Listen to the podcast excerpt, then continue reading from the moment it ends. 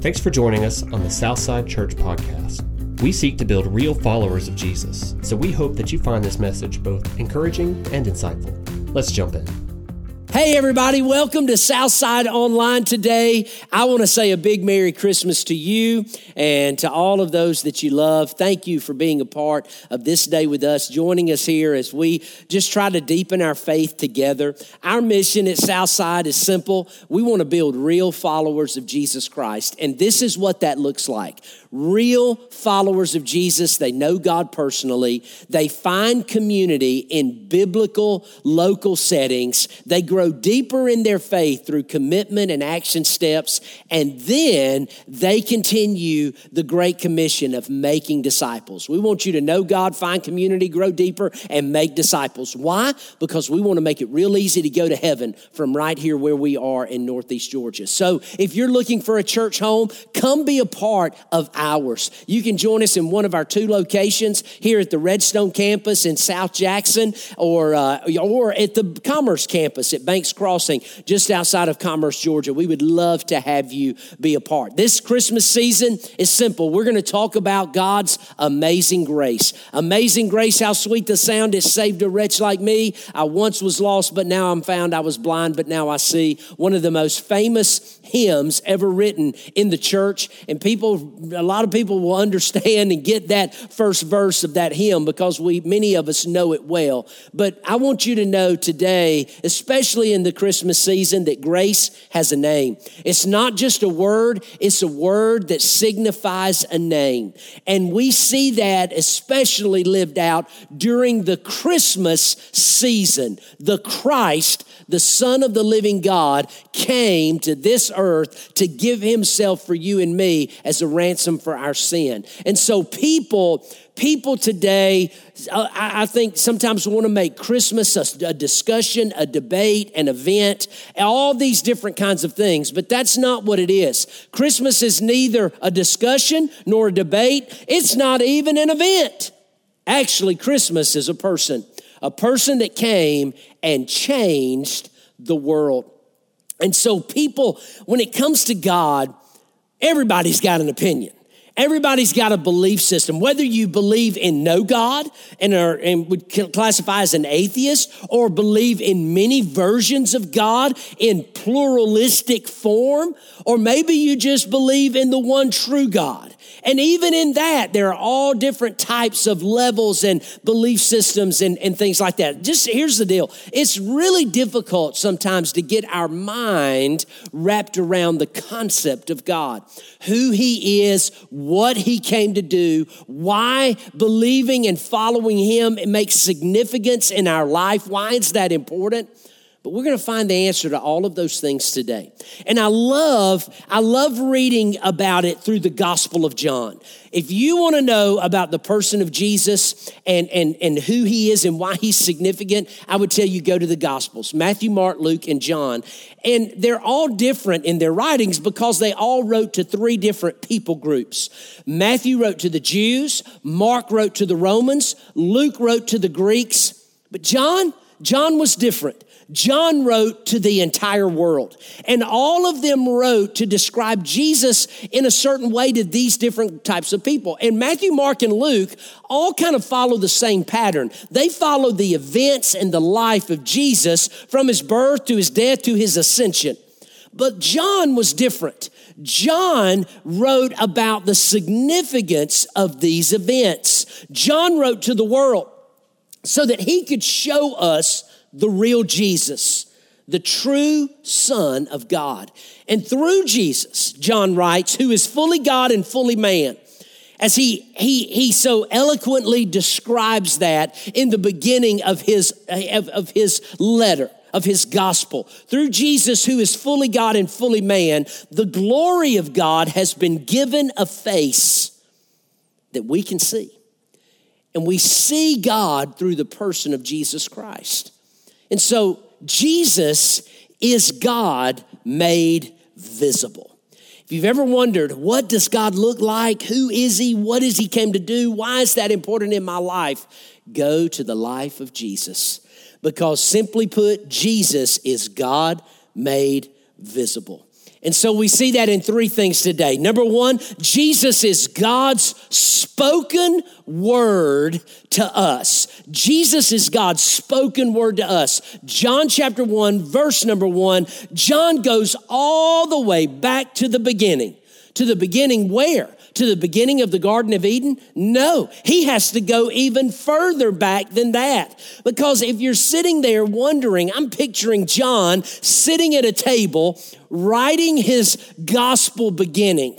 Maybe he's sitting there with Mary, the mother of Jesus, and maybe they're having a nighttime conversation about how to, to relay the message of Jesus to a lost world that is in desperate need of a Savior.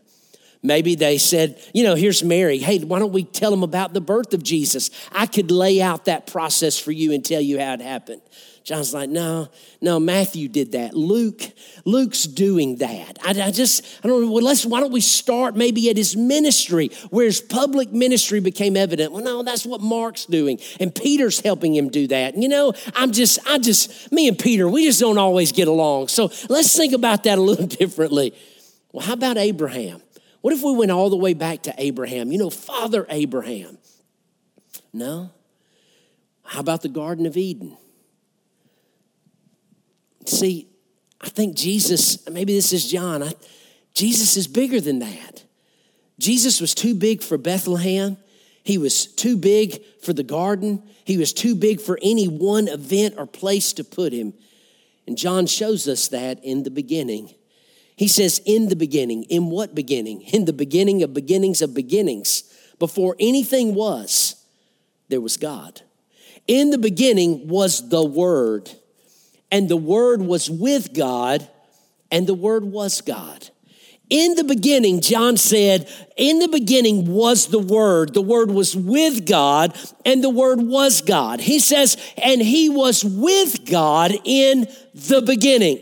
The first thing that we see is that Jesus is God's spoken word to us. In other words, this is who Jesus is. If you want to know who God is, look at Jesus because Jesus is God's spoken word to us. In the beginning in Genesis 1, it says that God spoke the world into existence. And here John is saying Jesus is God's spoken word. He is the physical demonstration of the God that you and I serve, the God who created everything. When Jesus left heaven and came to earth and was born in Bethlehem, he went from being an eternal being to now he's both fully God and fully man at the same time. And that had to happen in order for us to be truly forgiven of our sin. And then John says he was with God in the beginning. How does John know this? Because Jesus told him so. When we hear John say the word, what does he mean by that? See, to his Jewish readers, the word was God was blasphemous because John is equating Jesus with God. And so his Jewish readers would say that was blasphemy. To his Greek readers, the word became flesh was absolutely impossible. To John, the word was gospel the good news of Jesus Christ. You see, the Bible allows for no place for atheism and no room for doubt about how God became. He's always been. John tells us all things were created through him. Everything.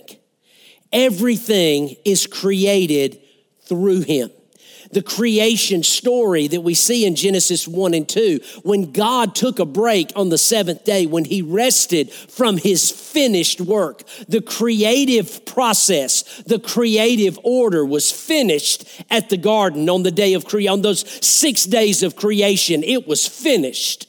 Just like Jesus, and then it just keeps reproducing itself over and over and over again. Just like Jesus on a cross when he's looking up into heaven and he's about to breathe his last and he says, It is finished. The redemptive work of man and God because of sin is now finished. It is gone and removed through the person of Jesus Christ. And now he wants to reproduce that over and over and over again through you and through me, sharing his story over and over again. John said, All things were created through him, and apart from him, not one thing was created that has been created. In other words, God made everything. God, John intends for his entire gospel, all 21 chapters of his gospel, to be read through the lens of this verse. That in the beginning was the Word, the Word was with God, the Word was God, He was with God in the beginning, and all things were created through Him. And apart from Him, not one thing was created that has been created. Why? Because Jesus is God's spoken Word to us. You don't need a new word from God today when you have the Word from God with you every day. And we find it right here on the pages of His Word. Jesus is, is God made visible. And so he's God's spoken word to us. Jesus is also God's overcoming word for us. Jesus is God's spoken word to us, and now he's God's overcoming word for us. In verse number four, he says, Life was in him. Life was in him. And that life was the light of men. How do we know that? Because even in the beginning, God spoke light into existence. And the Bible tells us that one day at the end of Revelation, when God makes everything new, in the new heaven and the new earth, there will be no need for the sun because the Lord Jesus Christ will shine. God will shine over the world. He'll be the light of the world. Jesus said that in the Gospel of John. He said, I am the light of the world. He who believes in me, trusts in me, walks with me, he won't have to live in darkness because he will have the light of life. Life was in him, and that life was the light of men. Then he says this, and that light shines in the darkness, yet the darkness cannot overcome it. Do you ever feel as though your life is too complex or too difficult for someone to understand? See, the existence of darkness is real. And the goal of darkness is to so envelop the earth completely so that it prevents light from shining and penetrating to the human soul. See, See, the goal of darkness, and all darkness is, darkness is just the absence of light. But darkness's goal, evil's goal in the world is to prevent light from shining, to so envelop our life and our world so that light just can't get in and it suffocates the human soul.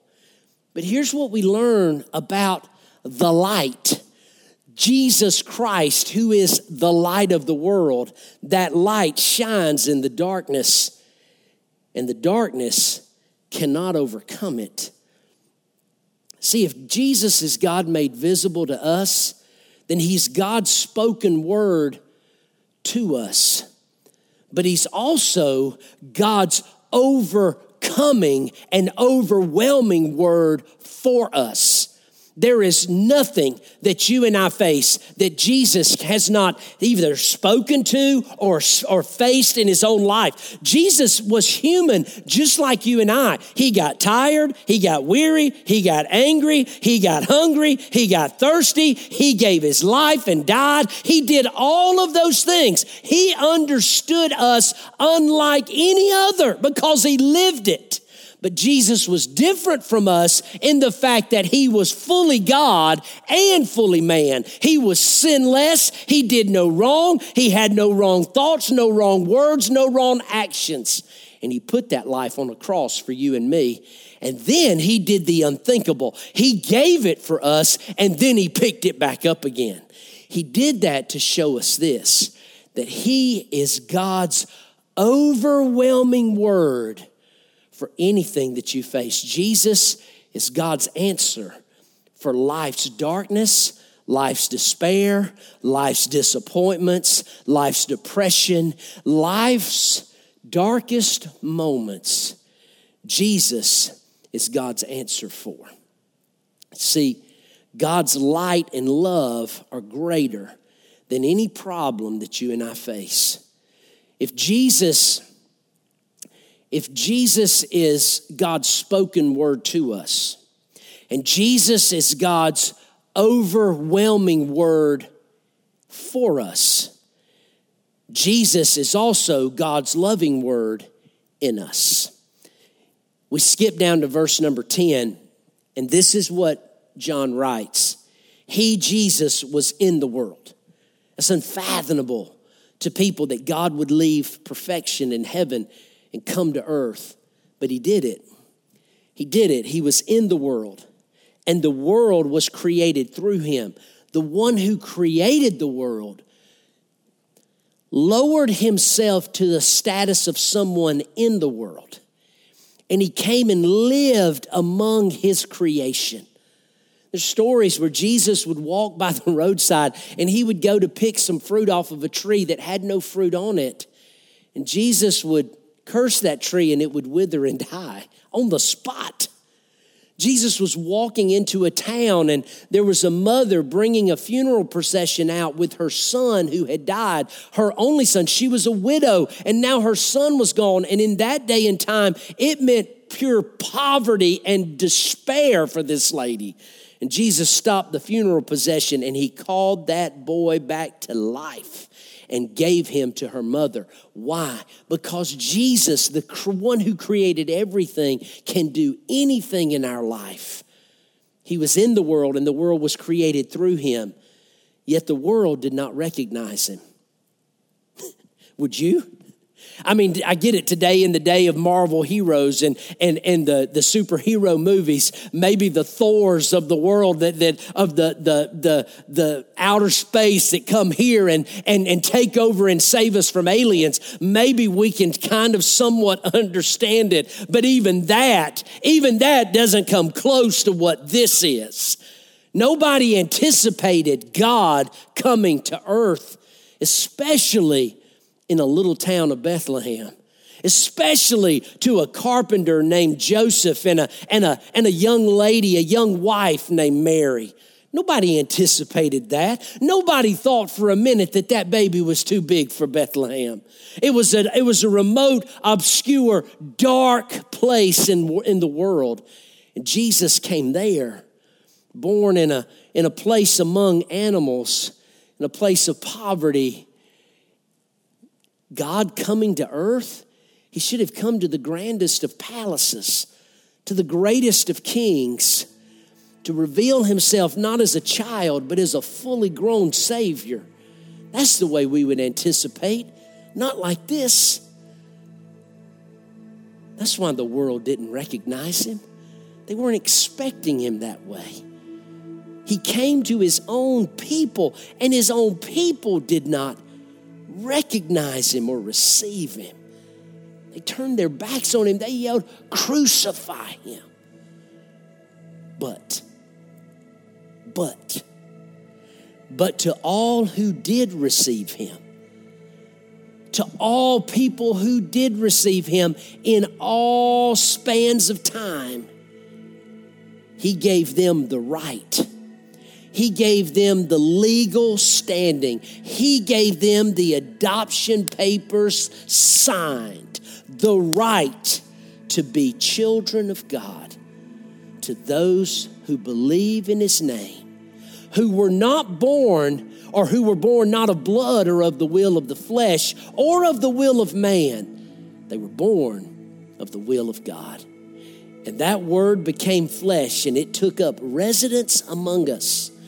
We saw it, John said. We observed his glory, the glory as the one and only Son from the Father, full of grace and full of truth.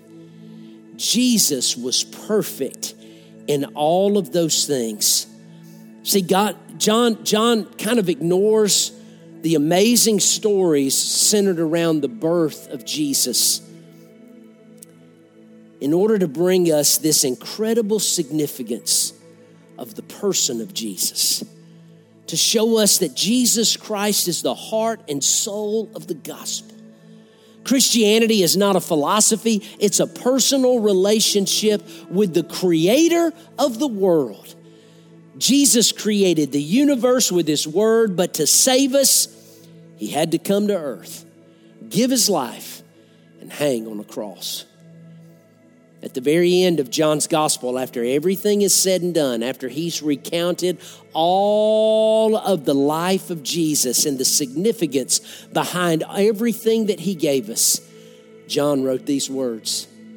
He said, But these things are written to you so that you may believe that Jesus is the Messiah, the anointed one from heaven, the one sent from heaven to save you from your sin, the Son of God and that by believing, you might have life in His name. See, I believe this. I believe that Jesus is God's answer for any and everything that you could possibly need today. All you simply have to do is ask. Call on His name and ask Him to be your Savior, your God, your Lord, your King your word for this day.